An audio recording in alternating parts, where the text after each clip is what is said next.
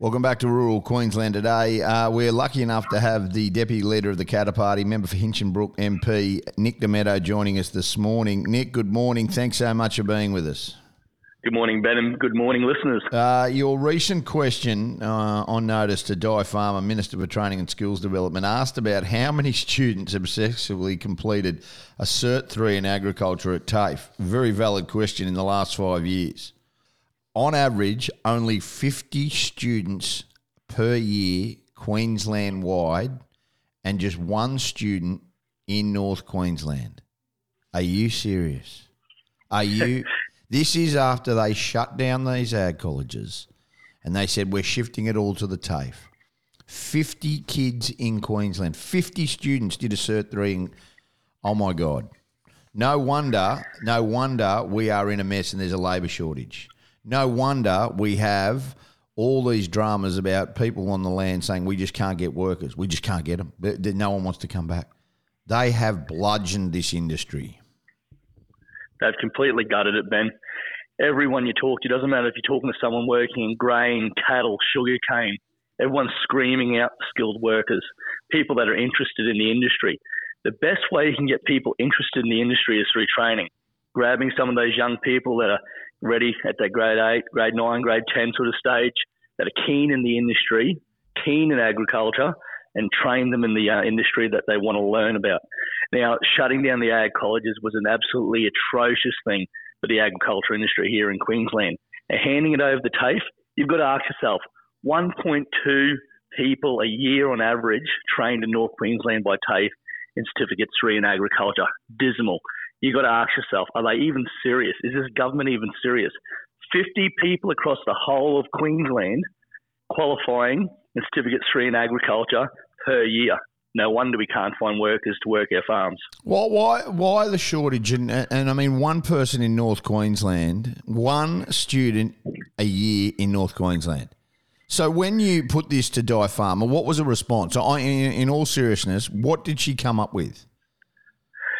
They're saying that there's a, a, program that they're running in schools now to try and get people interested in agriculture. Uh, it's being administered right now by the Department of Agriculture Stop and Fisheries. It. Stop it. yeah, yeah, mate. Stop it. We need I mean, practical seriously. training. We need practical training. And they're saying they're investing um, in, in bricks and mortar in places like Bowen, for example. But the reality is there needs to be a strategy here you know, it's just, I feel that it's simple for the state government to churn out more baristas and more people in certificate two in, um, in a, Well, it um, looks better. Retail. It looks better. It they, they, they It like it. They like it more. Um, and that's the thing. That, that's the big problem that I've got with it. They like it. They Well, like the problem is. Yeah. you're going to have baristas and no milk to put in the coffee. That's what's going to happen. You're going to have people that have, you know, turned their back on the industry because they didn't see a future in it because this government has clearly indicated that they don't believe there is. Yeah. You, you, you're so right. You're so right. Um, talk to me quickly, and and, I- that, that just fascinates me, and we're going to chase that up a bit because that is just a dreadful statistic, and why no one's been held to account.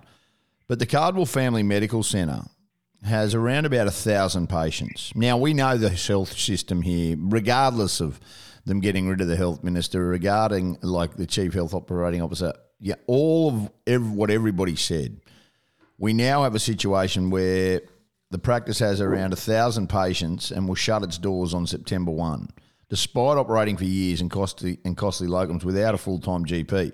Now the two owners have been seeking government assistance for more than months. They came to you last December.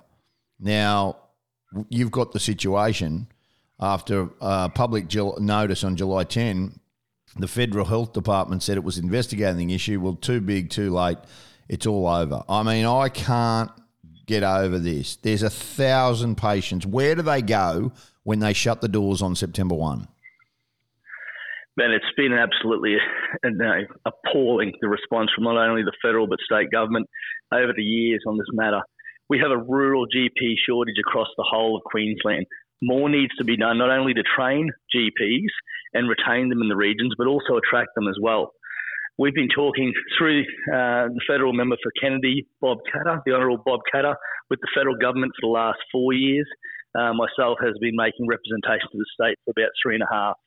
Uh, the fact is, we're about to see the Cardwell Clinic collapse and close, and those thousand people will be looking for somewhere to go. All of a sudden, uh, all the heads around the table seem to f- have found a, um, a, way forward, they believe. So, obviously, I can't uh, announce anything just yet, but it just it really grinds my gears to think you've got to get to the point where you've just broken two people that have been running this clinic on the smell of an oily rag for the last eight years uh, before the state or the federal government will get involved. Yeah, unbelievable, unbelievable. And one thing, one thing that um, I just can't believe is that we are absolutely in this situation that we're going to put lives at risk because of poor management from a Labor Party. If that's not a reason to kick them to the curb, I don't know what is. I really don't. The Northern Territory age of criminal responsibility rose from 10 till 12 on August 1. Now, the Attorney General claimed the decision to increase the age of criminal responsibility was based purely on evidence of therapeutic response and the best way to curb youth crime and antisocial behaviour. Under the new laws, if a child aged 11 or younger engages in criminal activity, instead of being detained and dealt with through the courts, they'll be diverted to a program that also involves the child's family. The move may be more about reducing the number of offenders. In Queensland, um, the reporting year, 2,757 defendants aged between the ages of 10 and 13 years of age were in the children's court. Now, I'm sorry, you know, if you multiply the average by 5.4 per child, that's almost 15,000 crimes. They would go unpunished. I mean, seriously, who comes up with this crap? And I get furious with it because I just know that this is not the way. It's just hiding the devil in the detail. They'll come out and say, "Well, youth crimes dropped." Yeah, because you lifted the age. You lifted the age, so it doesn't. They don't get detained. It's ridiculous. We've got people, I think, at the state government right now that are more worried about uh, you know, tricky accounting when it comes to their figures, rather than making sure that they're fixing a problem. Now, if you thought things couldn't get worse across Australia, here's the Northern Territory saying, "Hold my beer. We're gonna. I'm gonna really stuff this up." They they already buggered it up with the alcohol bans um, nearly a yep. year and a half ago now, we saw the whole place descend into an absolute, uh, you know, people were calling it hell out there, yeah. living in Mount, uh, places like um, Alice Springs. Yep. Now they're going to allow these children two to three years, another hall pass, another hall pass to get out there and do whatever they like without any criminal responsibility whatsoever. Yes, it'll look great on their books. It'll do nothing though to make those victims feel safer or have any of those crimes that, uh, you know, there's 15,000 crimes a year will now go unpunished. They're saying yesterday, as the new legislation was enacted, thousands of kids were wiped off the uh, off the register that were about to appear in court for a number of crimes across the Northern Territory. You know, imagine being one of those victims, and you know, the, we saw the data, but we didn't see the real toll that was actually taking on those victims.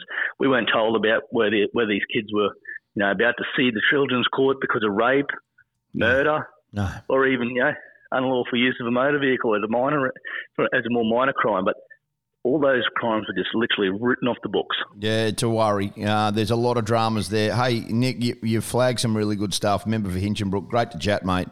Uh, this, the, the, like the concerning stuff, and not trying to minimise anything, but this, um, report now on the last five years, only an average of 50 students per year Queensland wide have been doing a Cert 3 in agriculture at TAFE. This is after they closed down uh, these campuses, um, and only one in North Queensland.